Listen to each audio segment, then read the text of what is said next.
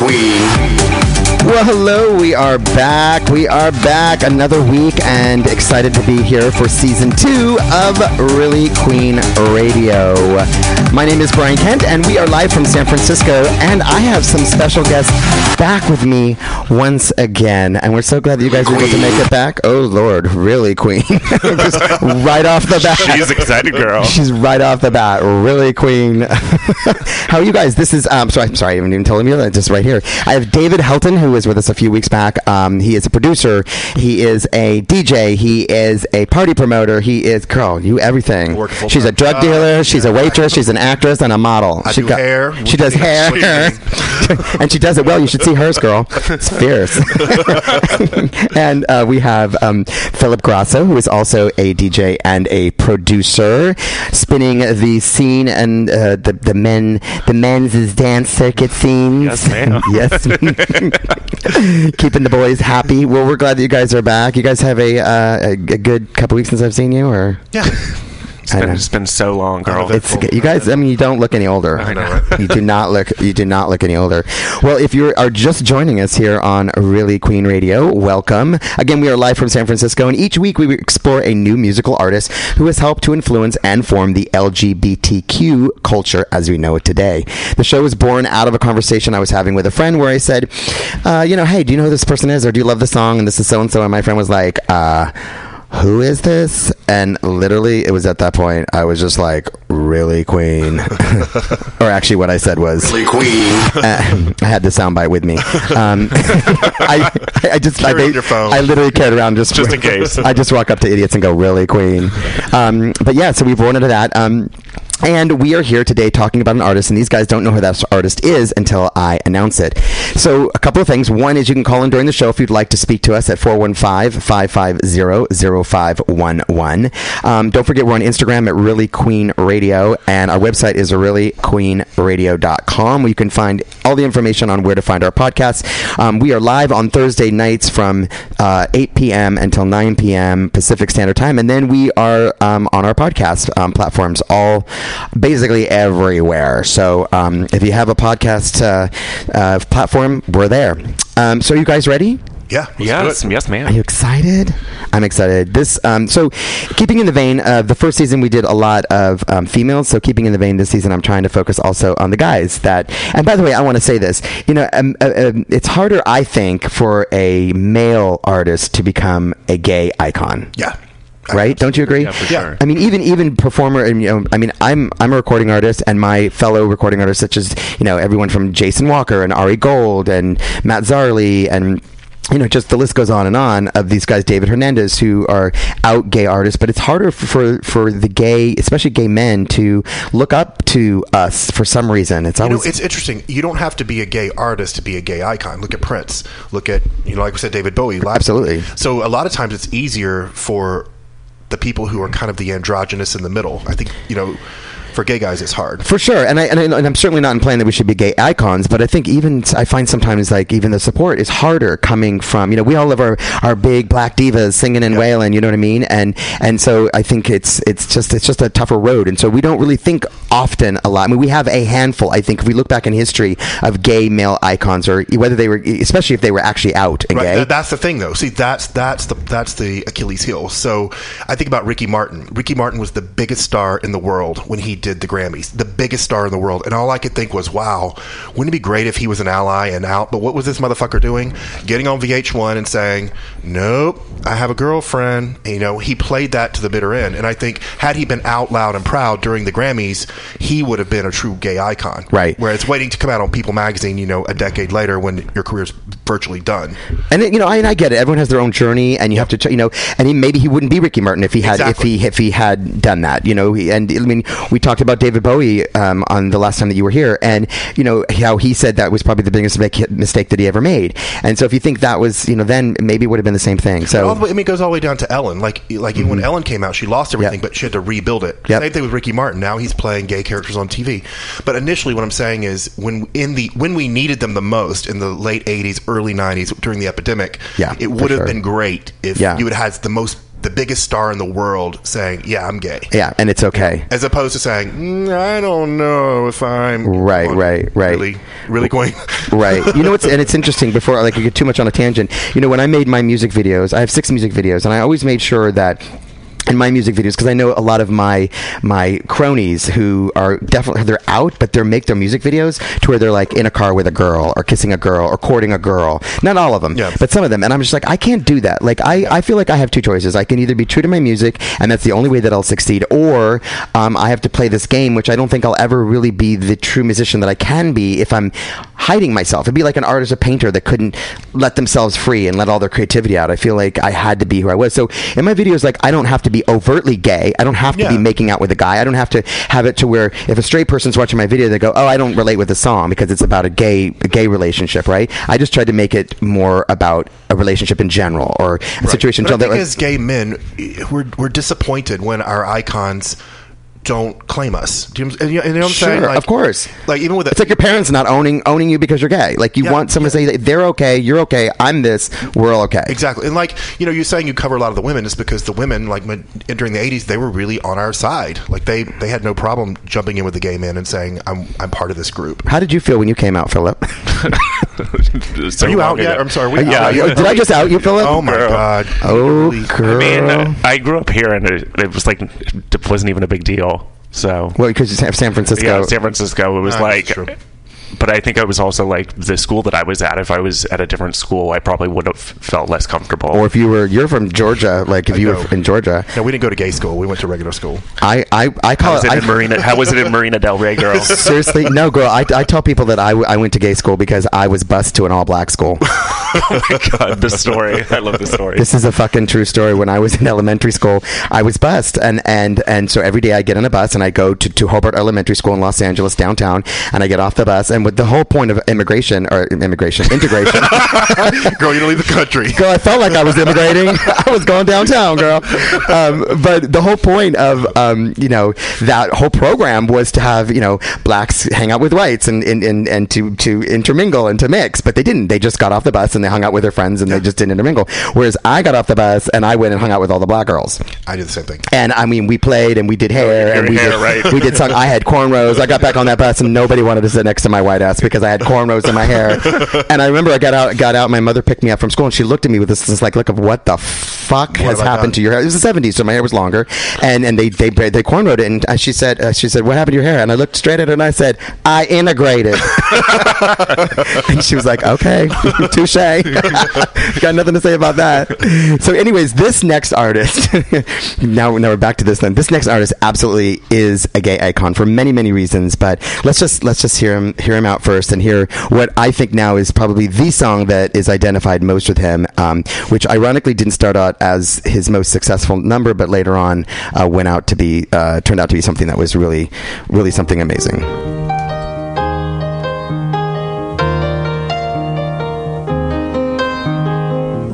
It's a little bit funny, this feeling inside. Not one of those who can easily hide. I don't have much money, but boy, if I did, I'd buy a big house where we both could live. If I was a sculptor, but then again, no, a man who makes potions in a traveling show. I know it's not much, but it's the best I can do. My gift is my song, and this one's for you. and you can tell everybody this is your song. It may be quite simple, but now that it's done, I hope you don't mind. I hope you don't mind that I put down in the words how wonderful life is while you're my god, I just love that song. It's I just like it's hard just not to just get emotional. Yeah, I mean, I guess the first time I ever heard that song, this is probably embarrassing, but um, it was in Moulin Rouge.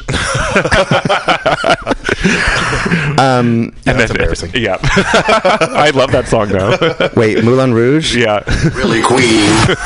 that's my favorite movie. I know. No, I mean, I, and you know that, but it's good that like at least there was movies like that that are rebirthing, so people like you can understand it.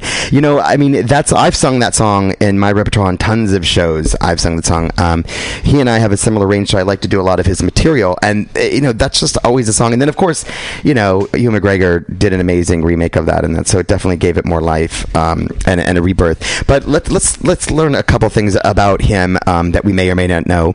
Um, so you know, he's it's Sir Elton Hercules John. That's his that's his full name. But his- Hercules. Mhm. But originally, his born name is Reginald Kenneth Dwight.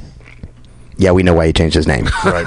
Dwight. Yeah, he's, he's he's English. Obviously, he's a singer, pianist, and composer, um, and he's worked with lyr- uh, with lyricist um, Bernie Taupin um, as a songwriting partner since 1967. And we'll talk a little bit later about how they ended up coming together. It's kind of uh, it's kind of pretty fantastic how that happened. But they've collaborated on more than 30 albums together over the years. Damn. Imagine having a writing partner that you work that long with that you don't end up 30 albums. killing or murdering. Um, here's some statistics that I just thought were really cool that I just want to like let everybody know. So he sold more than 300 million records, making him one of the best-selling music artists in the world. I think 100 million of them were the Candle in the Wind remake. Yeah, they were. I, I, I remember that song. No, they were. out. Like they were. Everybody I knew had it. My grandma had it. My aunt had it. I had it. Yeah, we're, we'll talk about that um, specifically in just a minute. He has had more than 50 top 40 hits, including seven consecutive consecutive number one albums. Seven consecutive. Num- Imagine you put seven albums out and every one of them is consecutively number one. I mean, that's just freaking unbelievable. 58 Billboard top 40 singles, 27 top 10. Um, uh, four of which reached two and nine related uh, relate re- reached number one. So like tons of that. Um, his tribute to Candle in the Wind, 1997, which was um, originally which was rewritten in dedication of Princess Diana, sold over 33 million copies worldwide. So you're almost I there. remember that, You're yeah. almost there. 33 million copies.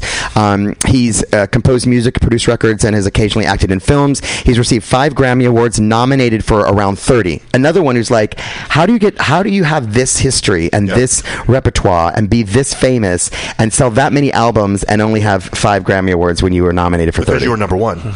Because Right. you were number one all those times. It- It can work against you. It's it's yeah. Apparently, I mean, it's crazy. Um, he has an Academy Award, a Golden Globe Award, a Tony Award, a Disney Legends Award. He Kennedy, Kennedy Center Honors in two thirty uh, in two thousand and four. They did uh, the Kennedy Center Honors in his name. Um, he was in the Rock and Roll Hall of Fame in nineteen eighty four. I mean, it just it just goes on. And he was knighted, uh, which uh, by Elizabeth II, which is why he's now Sir Elton John.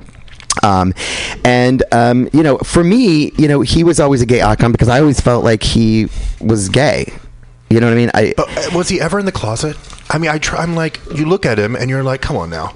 right. It reminds me of like the whole So- Liberace phenom- phenomenon. Right, exactly. So he announced that he was bisexual not until 1976. Right. And and so has has been openly gay since 1988. So Right, open like like Oh, ad- right. admittingly But- gay, yeah. and he entered into a civil partnership with his now um, uh, his now husband David Furnish um, in 2005 when same sex marriage uh, became legal in England.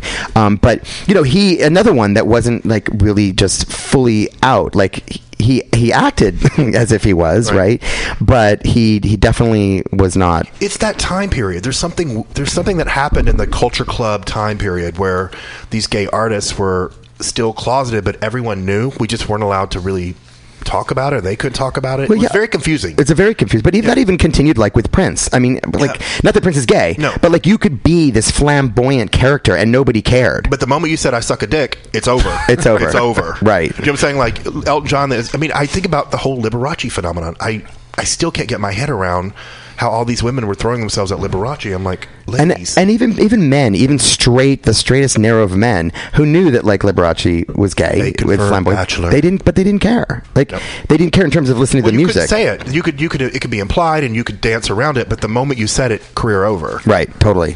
So you know, he started. You know, he's like this child protege. I I don't know if you knew that. He started playing his grandmother's um, piano when he was very, very young, um, and within like a year, his his his mother heard him picking out the Skater's Waltz. So um, I don't know if you know what that is, but it's a very difficult piece of music. So he started performing at like family gatherings, and um, by the age of seven, he you know ended up taking uh, regular or formal um, piano lessons, and um, when he started taking piano lessons, um, he he just he he was so good that by the age of eleven, he won this junior scholarship to go to the Royal Academy of Music. Wow. At, at eleven years old, to win that kind of a scholarship, and one of his instructors said that um, he would hear something and he would play it. He heard this piece by Handel, for example, and he would hear it and he would play it back like it was a phonograph. Like he could literally like hear something and just start playing it. He said it was really Phonograph. Wow. I mean, I didn't have one either, but I know what they are, girl. Um, and at the at the at the age of fifteen, with the help of his mom and his stepfather, um, Reginald Dwight. No, that's what that was his name at the time. Um, he became a weekend pianist at a nearby pub um, at, at the Northwood Hills Hotel, playing Thursday to Sunday nights. I mean, this is a fifteen-year-old kid who's playing at a In a pub, pub. in a pub uh, as a regular um, weekly gig. But here's the cool part about his partnership with Bernie Taupin. In 1967, Elton answered an advertisement in the British magazine called New Musical Express. The ad was placed by this guy named Ray Williams, who was then the A&R manager for Liberty Records. And their first meeting, Williams gave Elton an unopened envelope of lyrics that had been written by Bernie Taupin, who had also answered the same ad right? But as a lyricist. So he said, you know, go write, go write to this. So Elton wrote for the music for those lyrics and then um, sent it to Taupin, and that began uh, their partnership for the next whatever number of Lifetime. years. Yeah, for a lifetime. whole lifetime. I mean, it's pretty, it's pretty incredible that these two, you know, this lyricist and this composer would write to the same magazine and be teamed up and paired, and then that is kind of how that ended up ended up happening. Um, but I mean, you certainly, Philip, you you know Elton John. Yeah. O- outside of your song, you you had heard of him growing up. Yeah, yeah. Because your parents played him, or No, I mean, on the radio, Yeah, he's a- on the phonograph. on the phonograph. she, she used to listen to him on the phonograph. Um, right. Um, so he released his, his self titled album called Elton John in 1970, and um, he kind of established the formula for all of his subsequent uh, albums, which is kind of like this gospel chorded, you know, rocker with poignant ballad kind of thing. Um, and the, the, the second single, the hit a single called Border Border Song, which peaked at 92, which didn't do that well. But then the second single, which was your song that we just listened to, hit number seven. It didn't actually go number one, and it, and the irony is that this is now probably the song that he's most known for. Right. Right. But when it first came out. Not you know not so much. I mean you know number seven's great, but it wasn't what we would think it would be um, now. Um, he then went on in 1972 to release his album called Honky Chateau, um, and it became his first Funky Chateau. yeah, it actually did really well. it, it was his. It actually did really yeah, well. it was his first U.S. number one album ever, Yep. and it um, it had this song on it, which everybody knows. Um, and I'll tell you a little bit about um, what this what the song means to me and did it. But this this is this is one of the songs on the album, his first album that went number one in the uh, United States. She packed my bags last night, pre-flight. Zero hour, 9 a.m. And I'm gonna be high as a kite by then.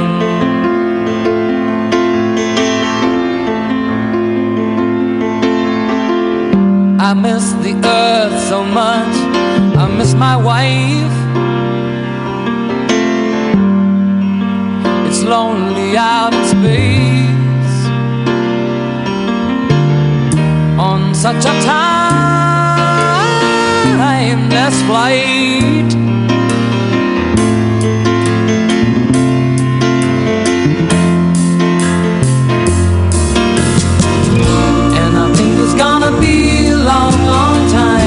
Touchdown brings me round again to find I'm not the man they think I am at home.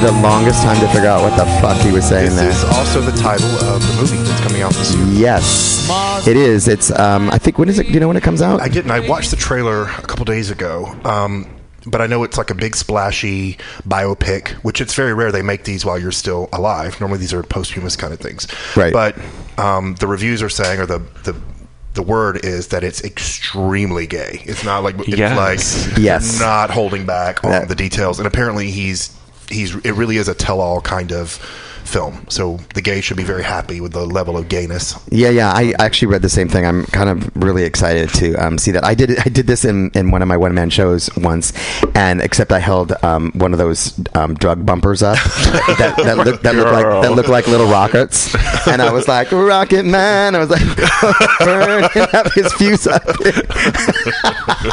you got to keep it real though. You know, when you have it when you have an audience, you got to you got to keep it about real. the visual. It's But about visual. it's, it's all about. I mean, come on. When I pulled that out, the gays were like, "Yeah, it's Queen." It's a good drag number. right, right. Um, so you know, the, so after that album, he did um, an album called "Don't Shoot Me, I'm Only the Piano Player." That was the name of his album, um, and that was that came out in 1973. It reached number one in the UK and the US again. So this was now this is the start of his streak of having these, uh, you know, these one after one number ones. And he produced um, from that album came "Crocodile Rock." Do you remember that song? Oh, I love that song. That song is so like I don't know. It almost it doesn't even sound. It's not. Ti it's it's almost like a, a from a time past when it came out. It was almost like a 1950s track, 60s track. But it it resonated. It it it was what it did really well. It, it was almost like and now that you're saying that it was kind of like shana na bop bop boop bop Yeah, boop right Very it, like it was kind of like that bubblegum, like which, 1950s. But it, it, it hit the charts and which people loved it. isn't what you'd expect in like the, No. the, that that late But you know, it's almost kind of like the Amy Winehouse, Adele kind of um, phenomenon that happens. I mean, you kind of revive those old kind of vibes. yeah yeah yeah do you know the song Philip No, never heard it. okay listen You- to I'm this. sure you listen to this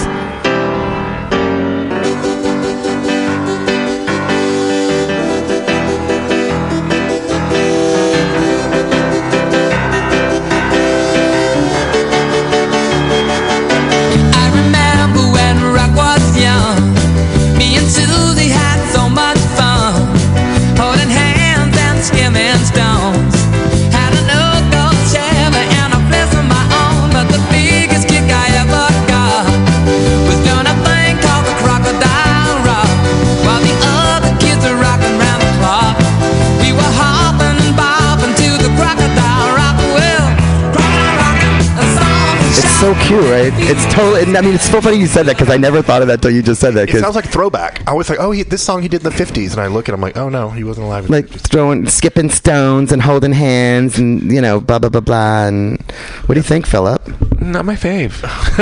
Well, there's something really nostalgic and innocent about it. That's kind Well, I don't think this is about me making you have new favorite songs. I think this is more about just understanding what it was at the time. She's like, "Yeah, not gonna buy it." um, okay, girl. Um, another song came from that album called Daniel. yeah. And I know for me, uh, that song was personal. I lost um, my stepfather was killed in an airplane crash, and his name was Dan. And so, um, and there's a line in there about um, being on a plane. And so, th- for as a kid, it it just always I always thought that song was just about him. And um, a lot of people, um, when when Bernie Taupin wrote Daniel, um, it was after he uh, read an article, I think it was Time or Newsweek, about the Vietnam War, um, about a guy who had been wounded, and he wanted to get away from the attention he was um, receiving when he went back home. Like he just wanted to go home and be home. He didn't want to be this hero. He didn't want to talk about what had happened. And so the last, it's interesting because the last verse of the original draft of the song was cut from the final version, um, which has led to like a lot of speculation as to like what what was it about? Maybe it was too political. Maybe it was too this. But Daniel ha- is noted as one of the most misinterpreted songs um, that they'd ever written. Um, because everyone kind of thinks it's about different things, but the story was about a guy that went back into the small town of Texas, returning from the Vietnam War, and you know everyone at home, you know, lauded him when he came home and treated him like a hero. But he just wanted to go home. He just wanted to go back to the farm and try to get back to the life that he had led before. And so he wanted to write something that was um, sympathetic to the people that came home. Right. And so the song, you know, was written for those people that were coming home um, from the Vietnam War. Let's give it a listen.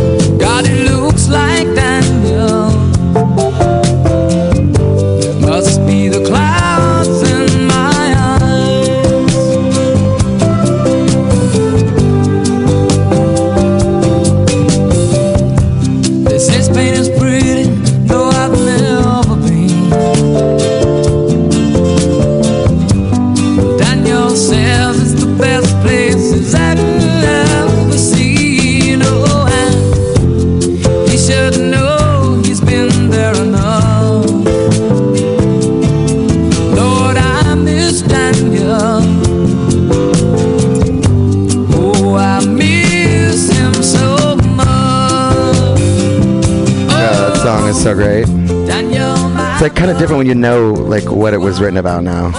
But you know, you can almost get it when you if you really listen to it. You can almost get it Like if you're smart, if you're smart. like if you're smart and you have half a brain.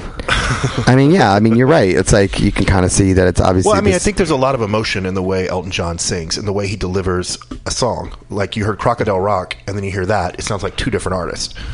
He's not, totally. he's not stuck in one genre. Like he can really kind of jump around musically, which shows how genius he is. Any guess how many concerts he has done in his in his career? Well, he's finishing up. He's doing 300 shows. Can I just tell you? I literally went online today to try to buy tickets to this concert. Forget it. well, if you want really good seats, they're like three thousand yeah, dollars ridiculous. because it's his his farewell. Although you know he, this is an interesting point. He in 1977 announced that he was retiring Yeah, from I music. remember Um, which probably now he is because he's obviously in his, he's 72 or three or something like that, and he has a family and he's saying he wants to focus on his kids. So I totally get that. But um, I would love to see him in concert. But he's he's actually done more than 3,500 concerts. I believe it. Damn. That is like think about that in almost 80 countries um, around the world. Like I don't know. I just I just find that to be Sounds exhausting. this bitch. But okay, but yeah, but let's talk about how much money she has. Yeah, 500 million. She's like, she's a half up. She's halfway to billionaire girl. And most of that, I mean, literally, that he gets a check every time somebody plays Lion King. That bitch gets a check every time somebody feels the love tonight. That's the way to do it. Yeah, you know who else does that shit is Dolly Parton. Yeah, seriously. I mean, he makes more money off the rights for that show. They said that he makes, uh, they make like something like 76 million pounds. I don't know what that transfers translates to, but Oh, I'm- a shit ton of money off Lion King. And now that it's going to be a real movie, He has Beyonce going to sing that. Beyonce is going to be in it. He's collaborating with Beyonce. That's Yes. the that's Wait, word. wait. Oh, oh, right. The Lion King movie. the live movie with he's doing the music for it. Um, yeah, yeah. That that is going to be amazing. I saw actually a preview in the theater. They did this. Where did Oh, I see this? trailer? A trailer. Something in the theater. I believe it was in the theater. Yeah. Um, and they showed all the cast, and I was just like, oh my god, like that that. That looks like something that's going to be amazing. Do you know um, he was in a movie? Do you remember what movie he was in? I don't. Was it porn? God, I hope not. Rocket Man. I mean, no. Rocket Man. She's yeah, called Rocket Man. Daniel. Why does Rocket Man remind me of like one of those dogs that have the? Uh, never mind. Um, he did a cover of Pinball Wizard in the movie Tommy. That was the Who movie, right? That was the Who movie, and I vaguely remember this. yeah, um, and he did Pinball Wizard, and you know who else was in that movie was Tina Turner. That I remember. and she played the Acid Queen. I remember which that. was like it, was, The Acid no, you have to see. This is Yeah. the well, you, you don't know who the Who is. I'm pretty sure, but they're like this is like a psychedelic, Who? crazy. Yeah, actually, I play again on Musical Wednesdays. I play him, Elton John, singing um, Pinball Wizard, and he's like in. I don't know if you've ever seen it when you're there, but like he's in this like crowded theater, and he's like they're playing pinball literally, and he's got these big glasses that are all glittery. He, I saw an interview him with him where he said that he owned um, over 1,000 pair of glasses. oh no, he said he has a quarter of a million, two hundred and fifty. No, shut up. I looked it up. No way. Two hundred and fifty thousand pairs of. Does she just like sunglasses. have a house just for her glasses? basically? Could That's, you? that's so crazy. Um, here's a fun little fact about Elton John. So Elton started wearing glasses to copy one of his idols, who was Buddy Holly. Oh, that would make sense. So after a while, though, his eyes adjusted to the lenses, and he had to wear glasses for real. He fucked up his eyes. he fucked up his eyes. God.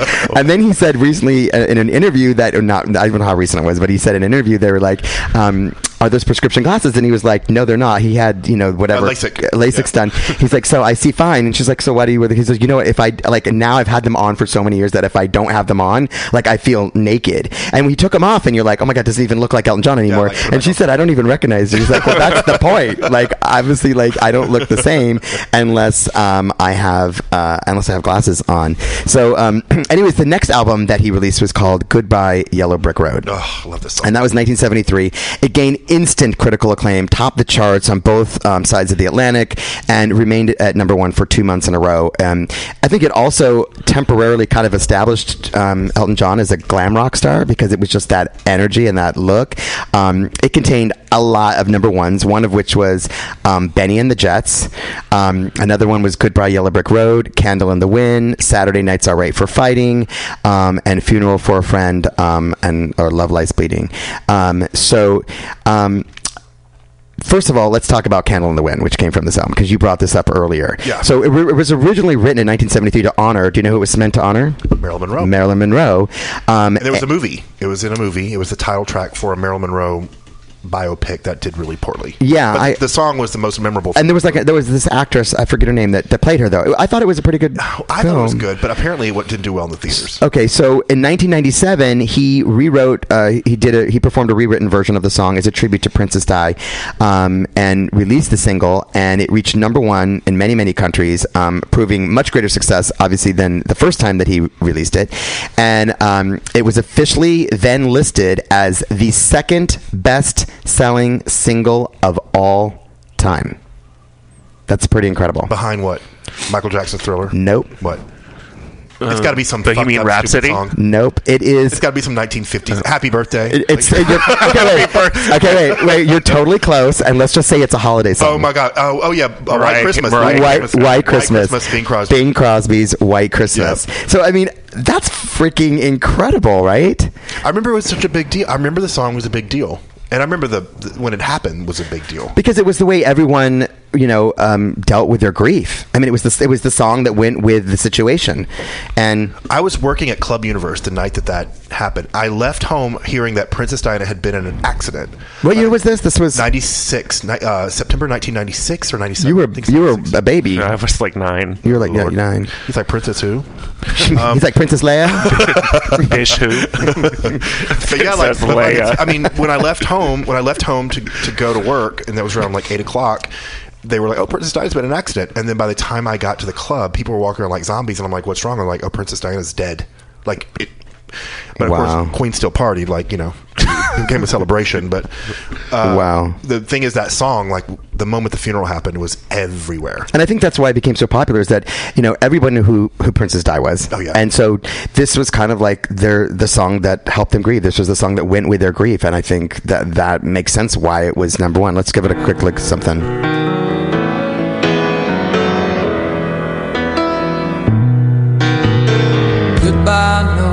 Jean.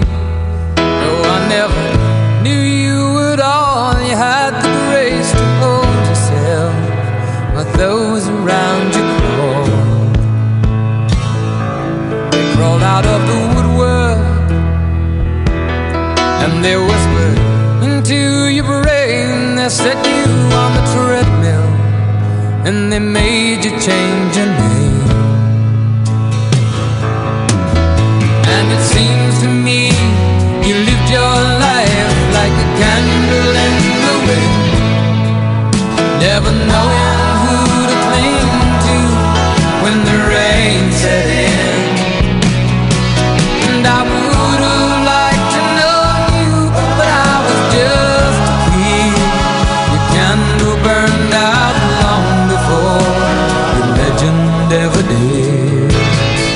Yeah, that, that you hear that, and it does kind of bring back the memories of that time. Um, even though, again, it was originally written for Marilyn Monroe. And when he re-recorded it, it was "Goodbye England's Rose" for Princess Di.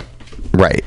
Because that would have been kind of fucked up to be at the Yeah. funeral and be like, Be like- goodbye, Norma Jean. Fuck's Norma Jean. Queen Elizabeth's like, what the fuck, bitch? Change the lyrics. What, what's the other? What was the bitch? Camilla. That's the one that he was cheating with. oh, What he right. should have done. Right. That bitch. Right. Um, so, uh, do you, do, now, you might not remember, but I, I didn't remember until I actually saw her. But there was this PBS journalist, and her name was Gwen Ifill.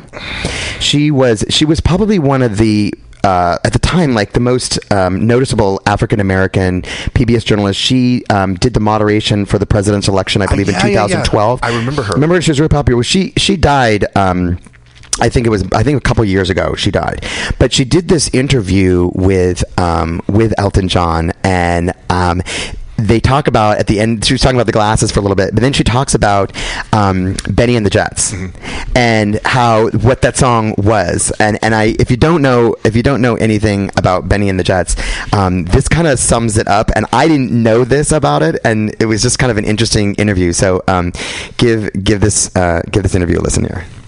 How many times would you say in your life, in your career, have you sung Bennie and the Jets? Well, I've done three over 3,000 shows as Elton John. Um, Bennie the Jets was on Goodbye Yellow Brick Road, which is about my sixth album, seventh album. So I must have sung it at least 2,000 times. 2,000 times. And do you get sick of it? No, um, We don't, but I don't know about you. No, I mean, when you have a big repertoire like I have, you can ch- exchange things. But Bennie and the Jets has always been a constant because for me, it was my first R&B hit record. Uh, I was a white boy from England. Bennie and the Jets was from Yellow Brick Road, and it became the number one black record in Detroit. and it became the Detroit Pistons theme song for a while. And they said to me, "It's the number one black record," and for me, that's my favorite music. I went, "Oh my god!" So when you just play that one note down at the beginning, That's all it takes. That's all it takes. So no, I've. How can you get fed up with that? Thank you very much for playing with us. Thank you. Thank you, gorgeous. You are wonderful. Yeah, thank you, gorgeous. Right? Let's let's let's um, let's give it a listen here. This is the track. I love that his favorite stuff was black music. Whose is it? Right? That was it. That was it.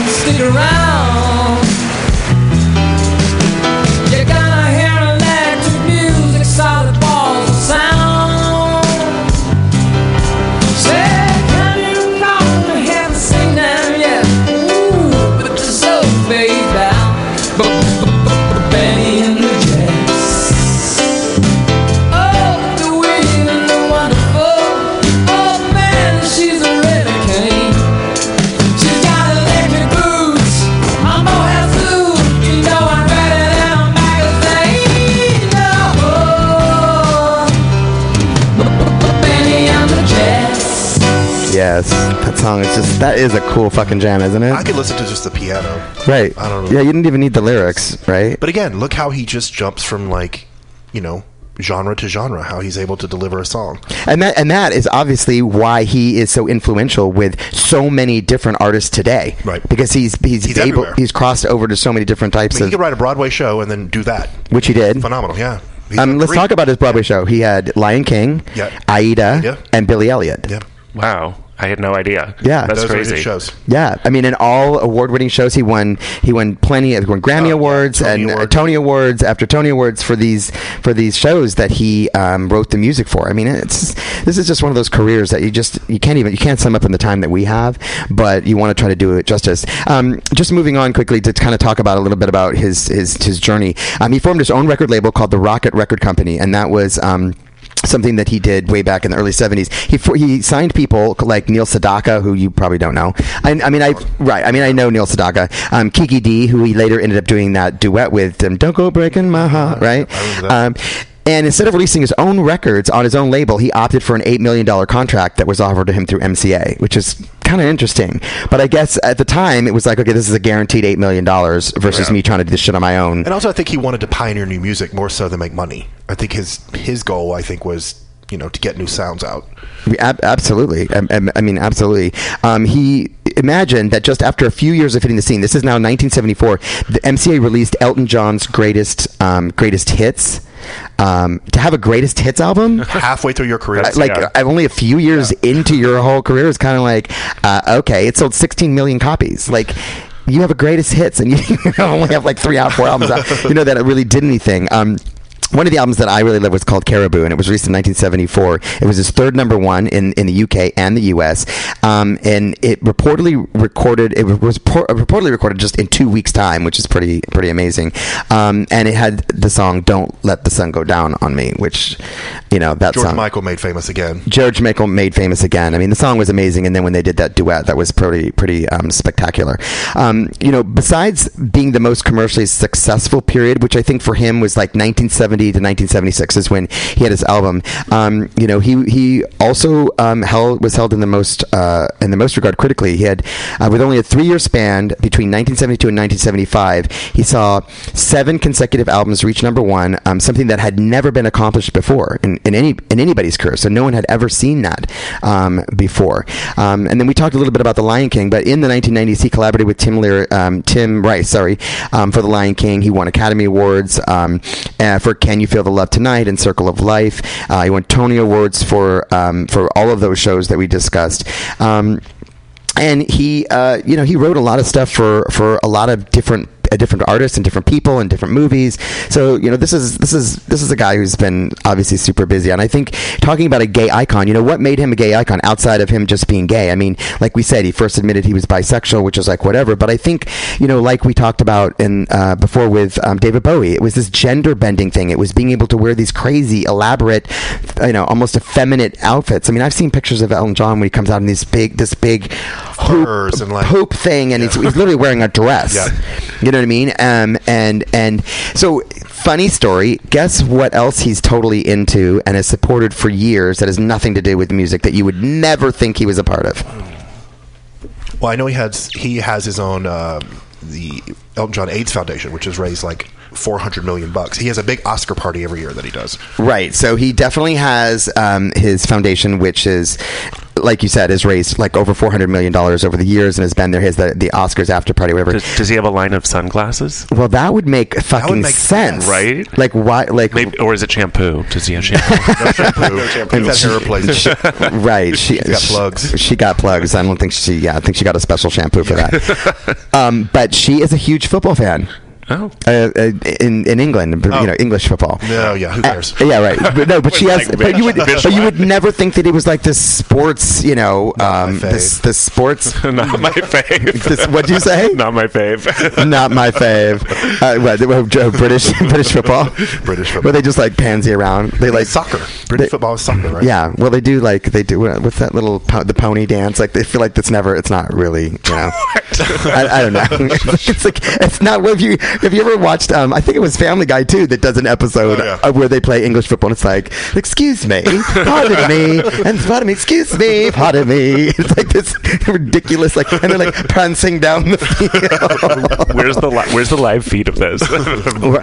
I know we no, we seriously, we seriously have to. Um, Have a webcam in here. Right. Um, well, this was another um, uh, one more quick uh, track that I want to play from um, Yellow Brick Road, which I just this song is just freaking awesome. It just I don't know. Give it a sec.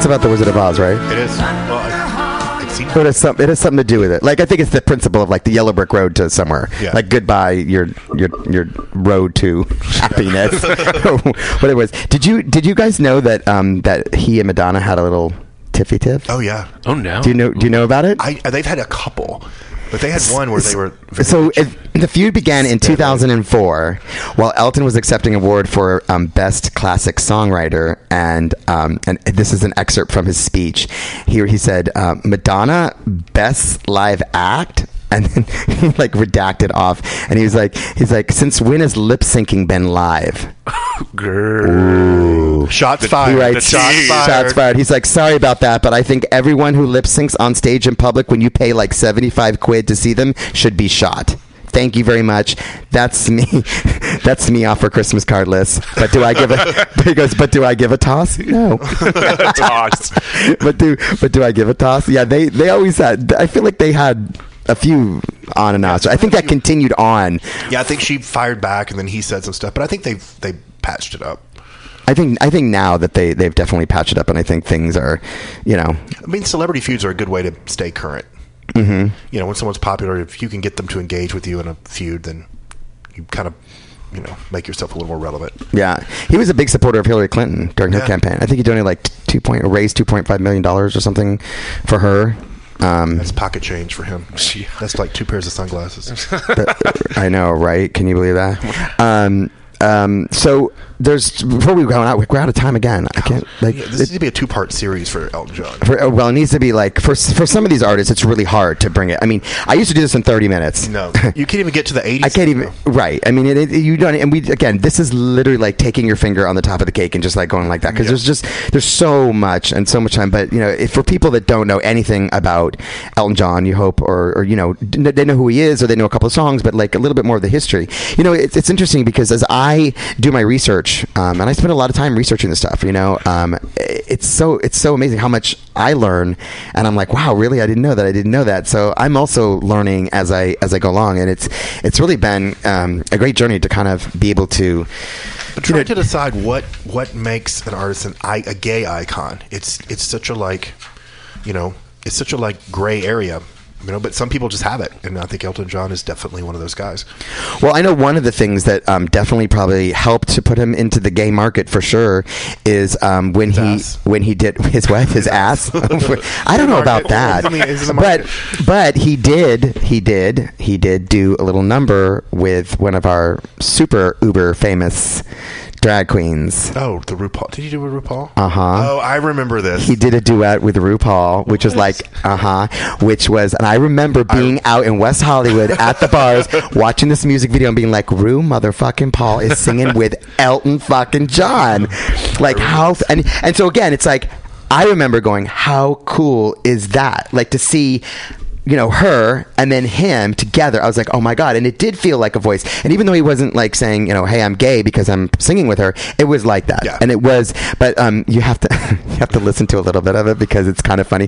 It's like a dancey mix of "Don't Go Breaking My Heart." Um, wait, listen. listen to this. Oh shit! I'm playing the wrong one. Here we go. Here we go. Come on, dance. very like early 2000s. It's very yeah. It's very like. And wait you hear how Ru- Ru's voice is synthesized. Listen up. Listen up.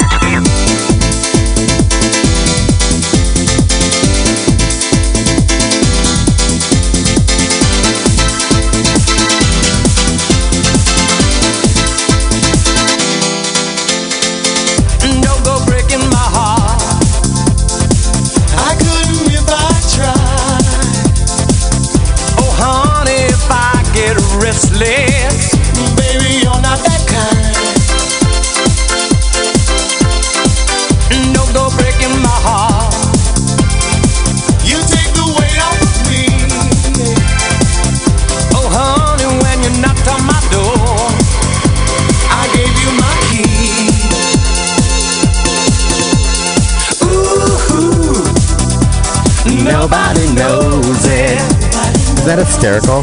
That's a moment. When I was down. You ha- okay? So Philip, you have The two. history moment. You have two music two music videos you have to go watch.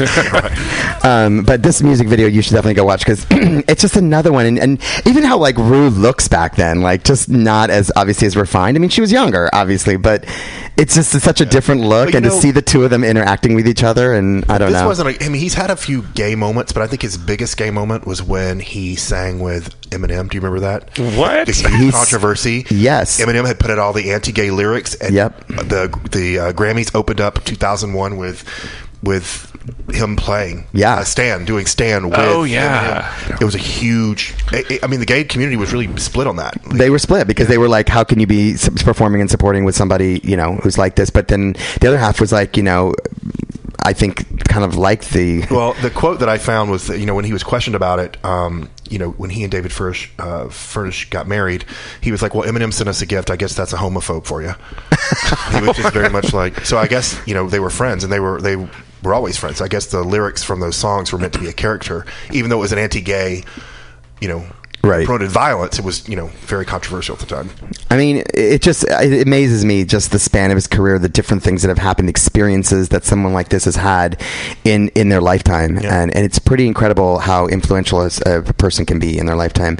Um, I'm going to close out with um, one of my favorite songs um, that you mentioned earlier, which is "Don't Let the Sun Go Down on Me." It was yeah. the um, duet with George Michael, and if you've ever seen this live, it's super So good. super powerful and it's super amazing. Um, I want to thank everybody for listening to Really Queen Radio. I want to thank my guest co-host David Helton and Philip Garasso. Yes, thanks for having me, Thank you guys so much. Don't forget to subscribe to our podcast and share them with your friends or your enemies, whatever, girl. Um, Instagram is Really Queen Radio. Our website is reallyqueenradio.com. And um, super excited uh, to bring you some more stuff this season. So stay tuned and thanks again. And we will see you next week. We're going out with uh, George Michael and Elton John singing Don't Let the Sun Go Down on Me. Have a good week.